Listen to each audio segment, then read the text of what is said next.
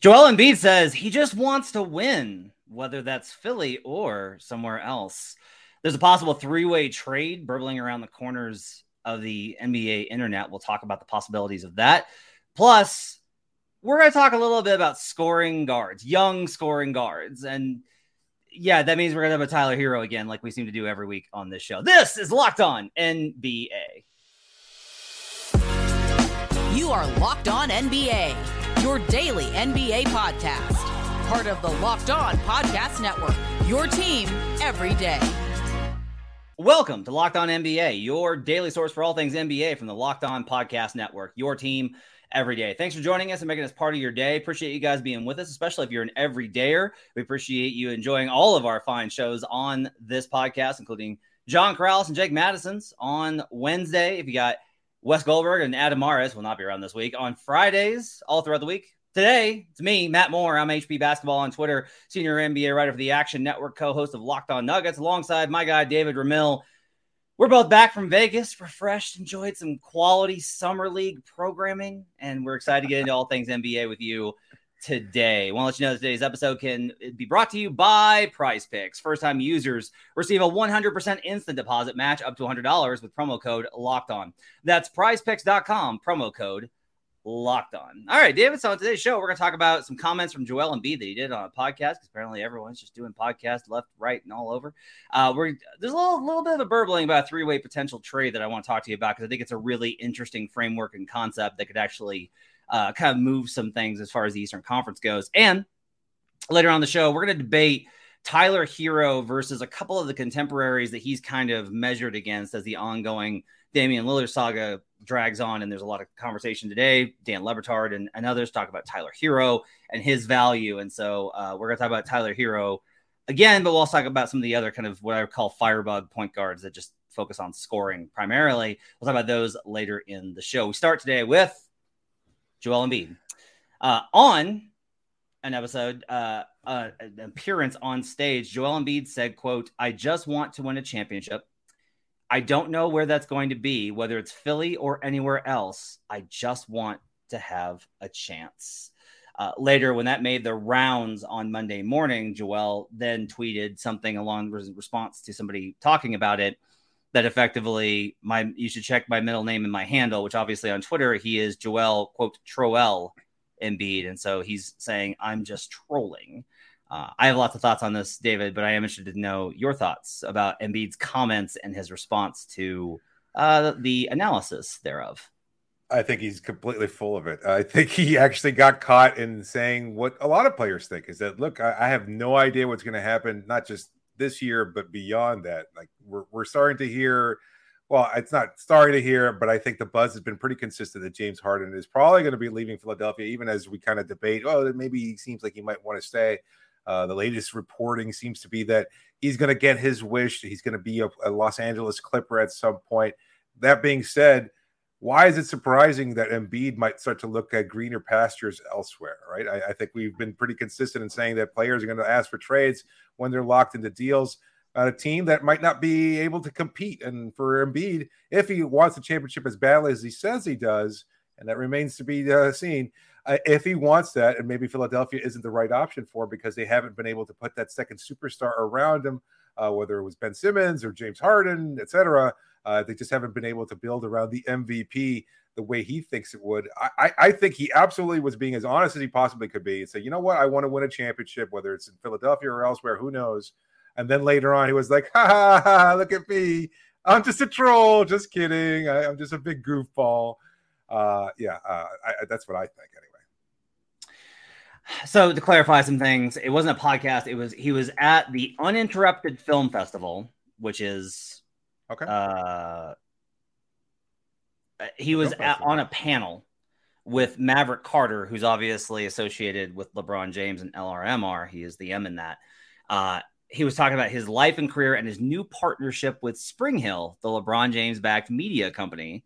Uh, the full quote, I kind of want to say because there's a little bit more in here. Um, he says, I just want to win a championship, whatever it takes. I don't know whether that's going to be whether it's Philly or anywhere else. I just want to have a chance to accomplish that.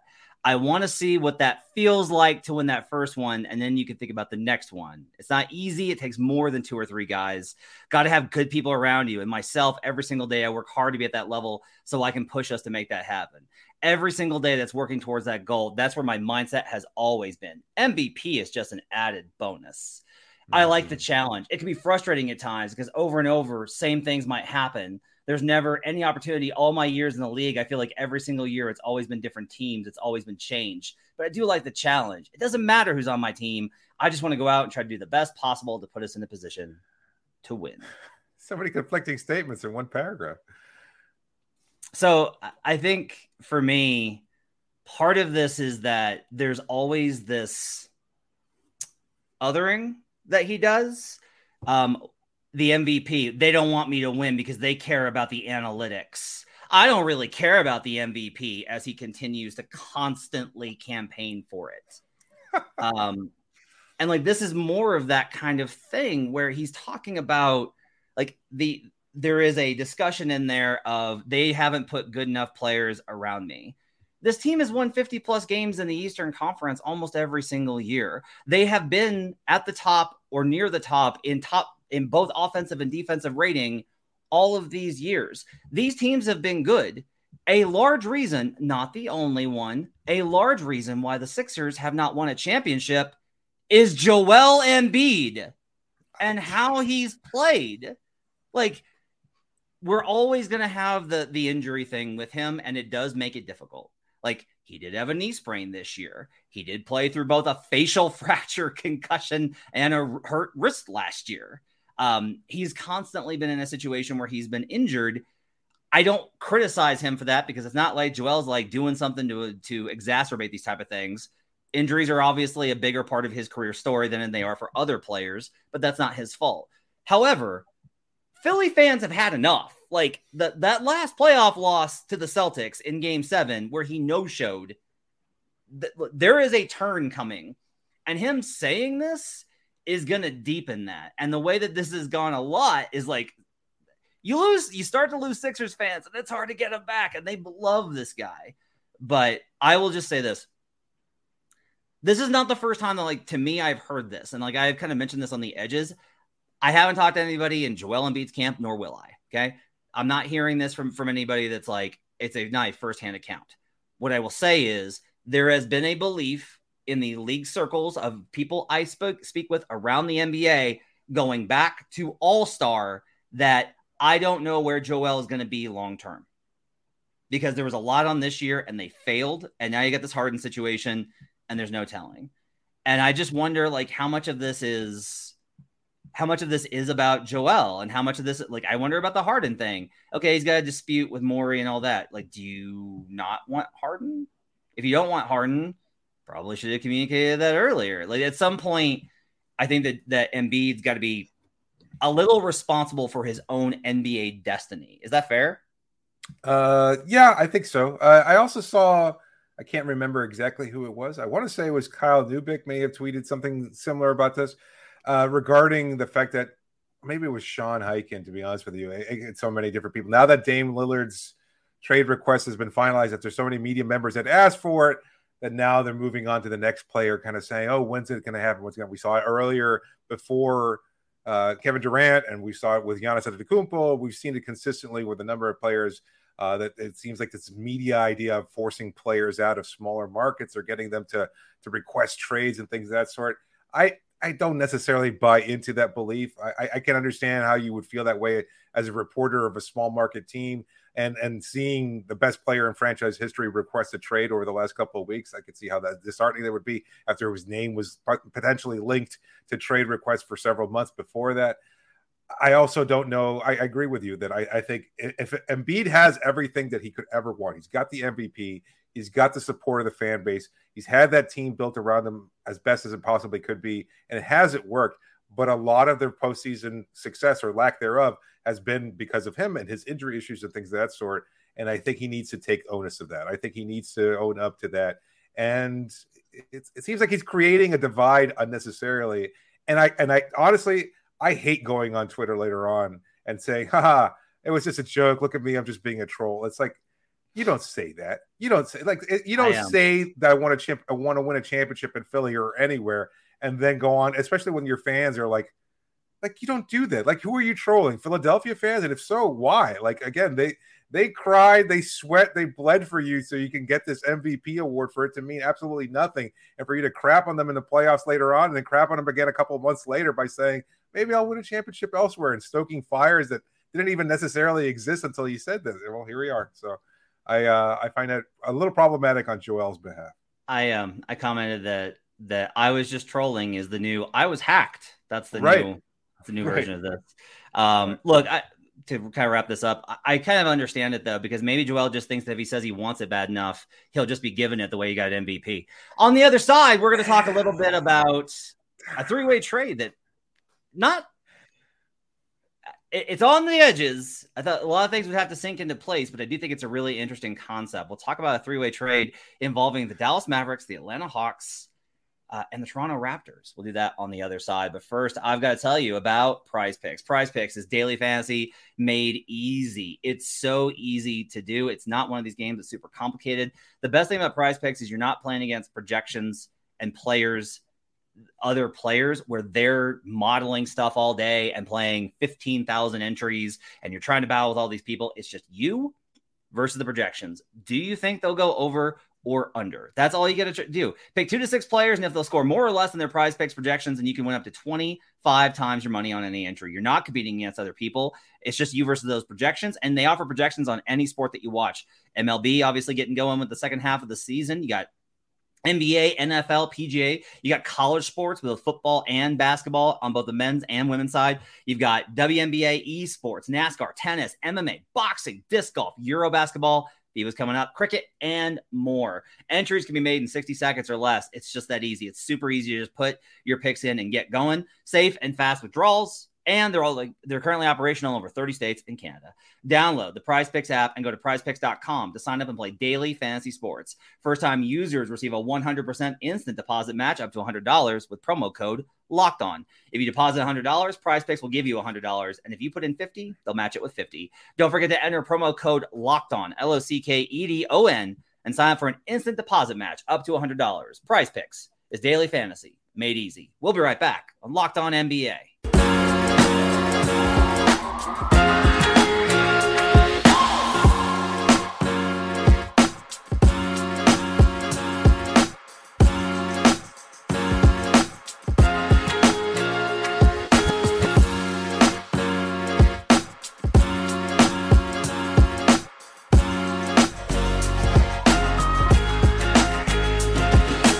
Back here on Locked On NBA. Thanks for joining us, making this part of your day. Appreciate you guys being with us on a Tuesday. Matt Moore and David Ramil chatting NBA. And I got a trade rumor I want to talk about. Um, I, to go, I'll say the report first, and I'll kind of go back and put some context on it. Um, Mark Stein reported on Sunday that they would like to acquire Clint Capela from the Hawks as a potential third team in a deal for Pascal Siakam. Um, Atlanta's been after Toronto uh, after Siakam, but that offer centered around DeAndre Hunter, and it might not be enough. So the Hawks here would send DeAndre Hunter to Toronto for Pascal Siakam, along with I'm assuming draft compensation. They would send Capela to Dallas, and Dallas would send the extra assets to Toronto to make up for that gap. Uh, this has been something that's been in the works. So a lot of the time, what I've kind of learned deals are talked about in one iteration at one point in time, whether it's preseason or the trade deadline. They're revisited later, and they sometimes it's like all three. You talk about it last summer, you can't get a deal done. You revisit at the deadline, you're closer, but you can't get a deal done. And then the offseason comes and you're able to work it out. The Mavericks have been after Capela for quite a while. Um, they have, before free agency opened, they were talking to the Hawks pretty aggressively about the number 10 pick, which they eventually traded back two spots uh, clear Davis Bertans' salary and use that uh, to sign some guys, which would have been pretty good. Um, but they were going to offer the 10 pick for Capela along with cap filler uh, to, mm. to clear the cap, the money going back and forth. the Mavericks obviously want centers, but there was word this week that JaVale McGee is essentially done. He's either going to get waived or traded for nothing and just and just salary dumped. So they have Dereck Lively and they have Maxi Kleber and they have all they have Grant Williams now who can play small ball five, but they are still Dwight looking Powell. for like a, a Dwight Powell uh, who will somehow still play 15 minutes a game and still have the best plus minus on the Mavericks with Luka Doncic. I don't know how, but that will happen. And so all this happens. I think this is a fascinating trade, uh, like trade framework, David.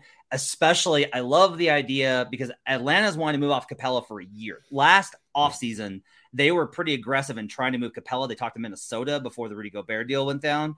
Like, if the Gobert deal doesn't happen for Minnesota, they probably trade for Capela because Atlanta wants to clear more minutes for Onyeka Okongwu, who's very good.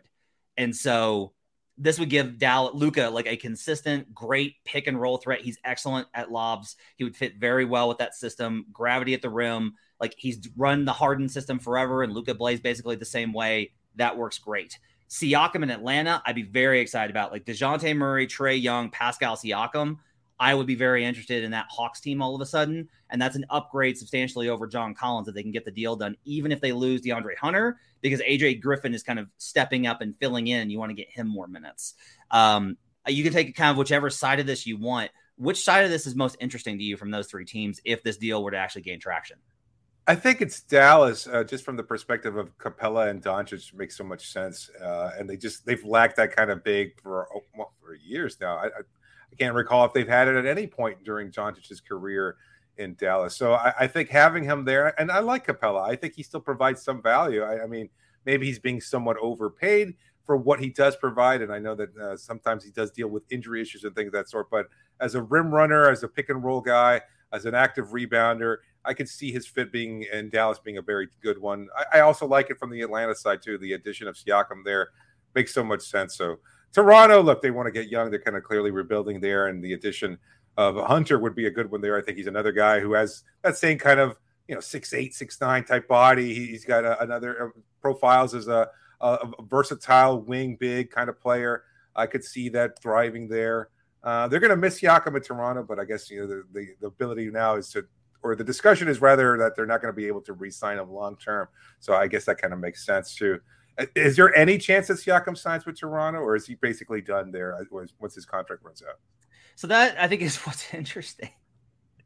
Uh, Stein reported this on Sunday. Siakam wants to resign there. He doesn't want to get moved. He doesn't want to be traded. He wants to stay in Toronto and he wants to resign there. And yet, like the broad conversation is about trading Siakam.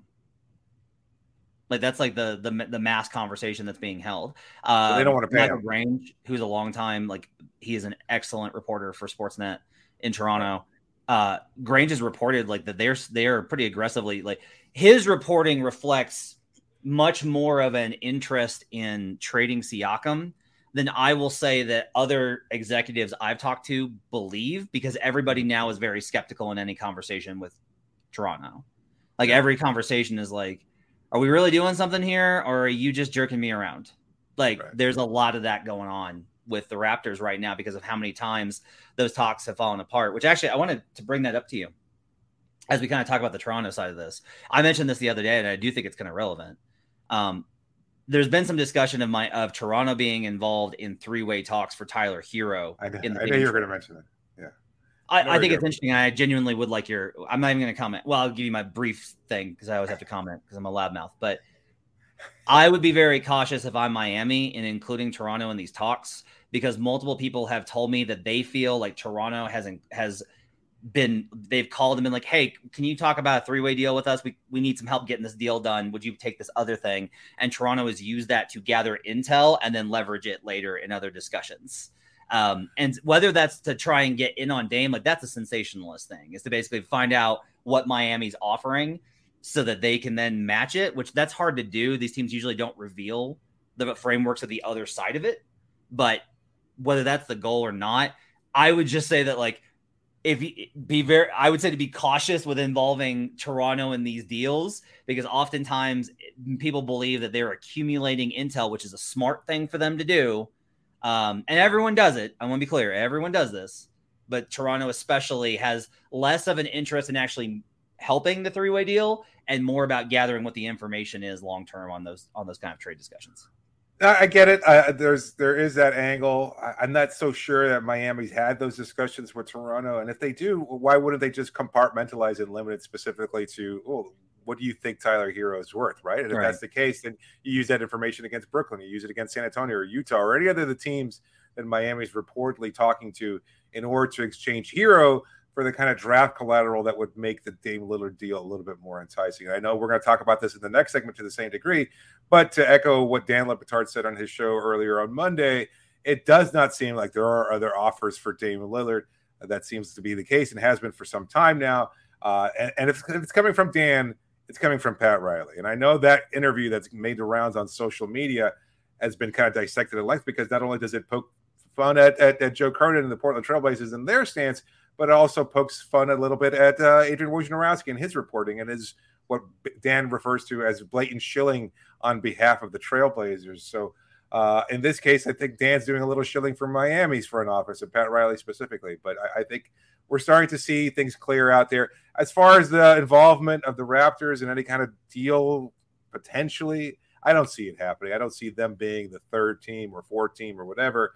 And I don't know that Pat Riley – is going to be swindled by Masai Ujiri. As good as he is at his job, I think Pat's been at this long enough where he could.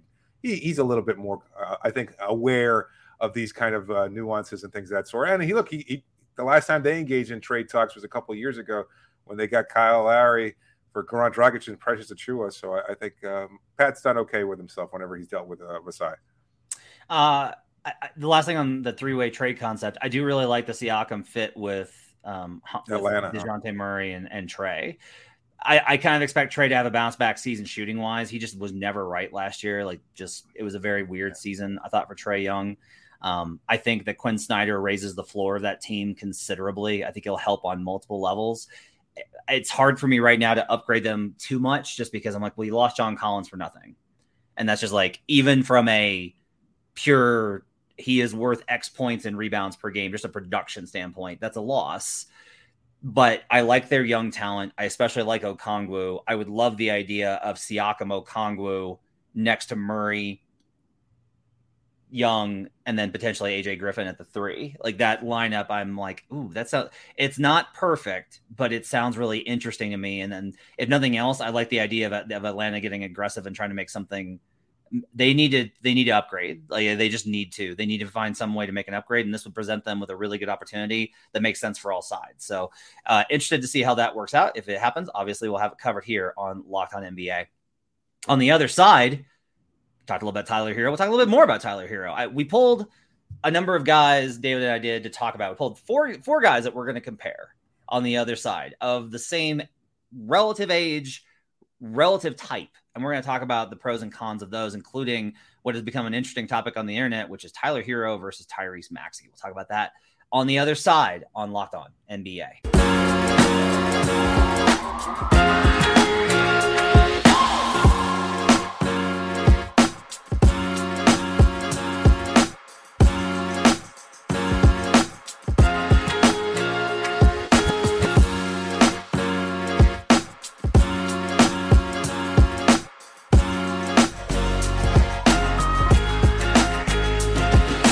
Back here on Locked On NBA. Thanks for joining us and making this part of your day. Make sure to check us out every single day. Check us out on YouTube if you want to see a video version of the show. And check us out wherever you get podcasts. Give us those five star reviews. They always help so much. We'd love to have uh, more of your feedback here on Locked On NBA. So, David, uh, we've there's been all this conversation about Tyler Herro, and you and I have debated it, and we've talked about it. And I've kind of like I went on Locked On Heat, and we talked about it, and I've kind of come back a little bit your direction, where I realized that I was evaluating Tyler in the scope of his relative value to Damian Lillard, which is not fair or accurate in the representation of the trade. And it doesn't right. accurately represent how good Tyler is. Tyler's 23, good efficiency, has been a part of a successful playoff team that has made conference finals three out of four years and two finals. So, like, even though he wasn't really a part of this run, like, Tyler has been on the big stage and been like an important part. Um, I do think it's kind of interesting to weigh him against some of the other guys that he's compared against. So the four guys that we kind of singled out to talk about are Anfernee Simons, Tyler Herro, Tyrese Maxey of the Philadelphia 76ers, and Jordan Poole of now uh, the Washington Wizards. Tyler was 23 last season. Tyrese Maxey was 22. Poole was 23 last season, and Simons was 23 last season. So we're talking about these guys all in within a, a relative range. They are approximately within the same kind of, of format. All of them played um, 60 or more games last season. Poole notably played 82, which I didn't realize. That's impressive, by the way, that he was able to play 82. Not many guys do that anymore. Um, just real quick, uh, Herro average 25 and four. Maxey averaged 23 and 4. Simons was at 21, 3 and 4. And Poole was at 23 and 4.5, so essentially 5. Um, so actually of those, what was kind of surprising me when I looked at these numbers was that Poole actually averaged the most assists of any of them, which I wasn't really expecting, given that he plays on a team with Draymond and Steph and Clay. But high octane offense, obviously, when he's on the court and he's got a lot of shooters around him when he plays with the starters. Um, I will just ask you this, like, kind of off the top. Let's just go like big picture. You got to pick one of these guys, contract neutral. I'm going to give you the contract neutral stipulation here. Which of these guys would you select first? Of the four first, I would probably take Maxey first. I Ooh. think his I think his physical tools are, are, are good enough where I think he provides a lot on the offensive end of the ball, and I think there's enough youth there and potential. And he just seems to unlike say Joel Embiid, he, he does seem to step up in big games in the postseason, despite the fact he's a young player. And I know that you might have said the same thing about Tyler Herro after his run in the Orlando bubble. And I know that uh, conversation has shifted a little bit because he has struggled in the last couple playoff rounds when he deals with injury and things of that sort. Uh, but yeah, I'd probably lean Maxey as the, the number one option. But I don't think Tyler's far behind either. Yeah, it's an interesting question. I, I, I tend to agree with you that I want Maxey. Um, I think Maxey has shown – I also think he's probably learned a lot from playing next to Harden and Embiid about yep. how to run a team. Now, I think Herro is actually really good at that. That's one of the things that's interesting about this discussion. Is you were talking about if you're given the putting the ball in this guy's hands and saying you need to score, which obviously that's what they're best at, but you also need to be able to make sure that the offense has structure and runs effectively. Um, my my honestly just consider this to be the uh, which of these players could you put on the Celtics when they're melting down in a playoff series and he would help. Um, I would still kind of say Maxey. I think Maxey's got. I love his explosiveness. I love his end to end athleticism. I was kind of surprised when I looked at the numbers of how efficient he was. Uh, he's yeah. the best of all of these guys by about two percentage points on effective field goal percentage. He shoots better. He shoots the best from the field and three point range, where he shoots 43% from three point range. That's pretty impressive to me. The advanced numbers lean a little bit towards Herro, which I think makes sense both from a the quality, like how his team plays and his role, like what he contributes. I think that's one of the interesting things here is like Herro has to contribute quite a bit on that Heat team, especially with how many injuries they typically have. Like Kyle Lowry has missed so much time the last two seasons, and Herro's had to step in and play big chunks of that. Um, you know, Gabe Vincent obviously was a bigger player in the playoffs, but really like Herro has kept Herro was kind of am I wrong in saying that Herro kind of kept Miami afloat last season for long stretches? Is that wrong? Oh uh, no, absolutely. I, I, think he was their probably their most consistent offensive player at any moment throughout the regular season because either Bam was out or Jimmy was out or Kyle was out. Uh, you know, he was uh, he was the only real. I think he was consistently the starter too throughout most of the season, and so you know, even whether you were going with Kyle as a starter or Max as a starter or Gabe as a starter, Caleb Martin. You had this rotation there on a couple of different positions, but Tyler was locked in there as a starting too. Uh, and, and he was really good at that role. I think that's something that's kind of been overlooked. I, I mean, look, to, to, to kind of tie it together with the Dan Le Batard point, I think a lot of people, um, you know, have disliked Tyler ever since the Orlando bubble. I think the fact that he is white is a factor. Uh, I mean, you can argue it if you want to, but I, I, still think the way that people perceive him and what he contributes uh, as far as being a member of the Miami Heat is is kind of just I think the perspective is way off. Like he, he's just a good player. I mean, maybe the contract is a problem, but considering his role as I would say the team's best scorer, like we we think of Jimmy and we think of what we saw in the playoffs and things that sort. But during the regular season, when they needed a bucket, it was in Tyler's hands. Like he was their best option for a reason. And I think we we were kind of all collectively in South Florida expecting big minutes from him uh, in the postseason and just never got that opportunity because he got hurt in the first game of the playoffs. One of the things I think that's that's also kind of interesting about this discussion is the other side of the ball, which is like none of these guys you're going to be like, wow, what great defenders, right? Right. But I do think that what matters here is if you're trying to build a winner, a team that can at least let's I'm not even trying to talk about like winning a championship. Like if you're in a 4-5 matchup, right? Pretty even who is playable and who is not. And what I think is interesting here is my order would probably go Tyler, Maxey, oof, Simons, Poole. Yeah. Yeah. In, is, in terms it, of playability, like Tyler being a top, right? Like, yeah, I think you're absolutely right. He's, he's an active rebounder. He's switchable. Like we saw improvement uh, from that in that regard. He he bulked up a little bit. I mean, it wasn't necessarily enough, uh, but he, he, did improve. Uh, and I agree with you. I think that's exactly the right order. Uh, you could kind of switch Simons and Poole there, but Poole kind of not really interested in that side of the ball. I think the Poole thing is is tough because we're coming off of such a down year for him. Yeah. Uh, he was he was really good two seasons ago when they were, I guess three seasons ago. Now, and uh, three years ago when they were in the re- the gap year, that was when they kind of proved like, oh, like like Jordan Poole's a thing. Like he's a guy. And then he was really good in the championship run. He was good that entire season. And then this year, like he's had said that like the Draymond thing kind of messed everything up, like getting punched in the yeah. face and having it leak kind of messed with the whole thing. But he was also yeah. really bad, and he was really bad in the playoffs. And I think that's one of the, the key things here is that Poole was playable in certain matchups, but he is not matchup proof. There's not like everyone that like there's not every series where he can play. Tyler Herro, I feel like can play in every series. Maxey, I think it's like it could get dicey, but I think you can probably play him in every series. Um, Poole, I think you can you can play in some series, and then the, that's the kind of the issue with Simons is with where, and honestly, amongst the many things that, and I've tried to be even about this. Like, I don't think that the Blazers have done things well. They put themselves in this spot, and among them, I thought was a contract that they gave to Anthony Simons, just because like he is to me so far a very empty calories player. And that may not be fair. And I'm always going to be somebody that kind of, I, th- this discussion is, I think, interesting for me because I tend to underrate what these guys do, especially. Um, to be quite honest, I'm always kind of like, you can find guys that can score. You can always kind of find guards that have handle and a jumper that can get you 34 to 37% from three, a handful of assists per game, good athleticism at 23. Like you can find those guys, but the answer is like those guys get paid. Those guys get paid huge as like Simons is on a big deal. Herro's on a big deal. Maxey will be on a huge deal when he finally does right. sign, and Poole's on a huge deal. I would say that all of these players are paid or will be paid greater in relation to what I think their impact on winning is. I do think that there's maybe I'll say this though. There's also maybe a, uh, if we talk about potential because they're all young, mm-hmm. right? Mm-hmm. Do you would you kind of agree? Because you kind of said you would take Maxey first.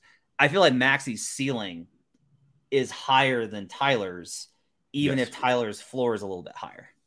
Yes, I, I would say that too. I, I, I think it, it, Tyler's just never going to develop into an uber athlete. Like everything he's gone to this point, he's had to work for it, which isn't to dispute, you dispute the level of effort that Maxey's put into be at this point, right. but we just see it on the floor. Like, and that's just, and I think Zach Lowe wrote a great piece about it just last season about where Tyler kind of stands and the views of teams around the league. Is like, is he, you know, wh- where is he going to get to in terms of his final ceiling and his final destination point? And, and I'm not so sure, even though he did make improvements last year. So it, it has been just very interesting to see his name included. Like, if, if the Dame Lillard deal falls through, I don't know how Miami recovers from this without trading Tyler Herro, just because the discussion about Tyler has been so toxic that I feel like they kind of they need to find a place for him anyway. And I'm just not sure if they can afford to reset given Jimmy Butler's limited championship window here. But if for some reason they're not able to land Dame, which I still expect that to be the case, they got to do something about Tyler.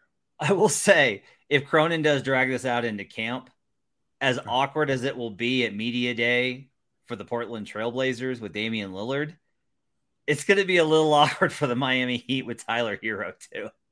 Yeah. It would be a little bit awkward down in down in South Beach with like, "Hey, good to see you, Tyler. We no, yeah, no, we we just cleaned your locker. We didn't clean it out and then put everything back. That's that's not what we did. We promise." He may he might not want to record those uh those Christmas promotional videos just in case. Just say that stuff. Keep your options open. Uh, all right, it's got to do it for Locked On NBA for Tuesday. Thanks for joining us. Appreciate you guys being with us. You can make sure to follow the, show all week. You got Jake Mass and John Corrales on Wednesdays. On Thursdays, Pat the Designer alongside Nick Angstadt, and on Fridays you got Wes Goldberg along with a guest this week because I believe Adam uh, Mares is still cavorting around vacation. Hope you guys have a great week. We'll see you guys again next week here on Locked On NBA.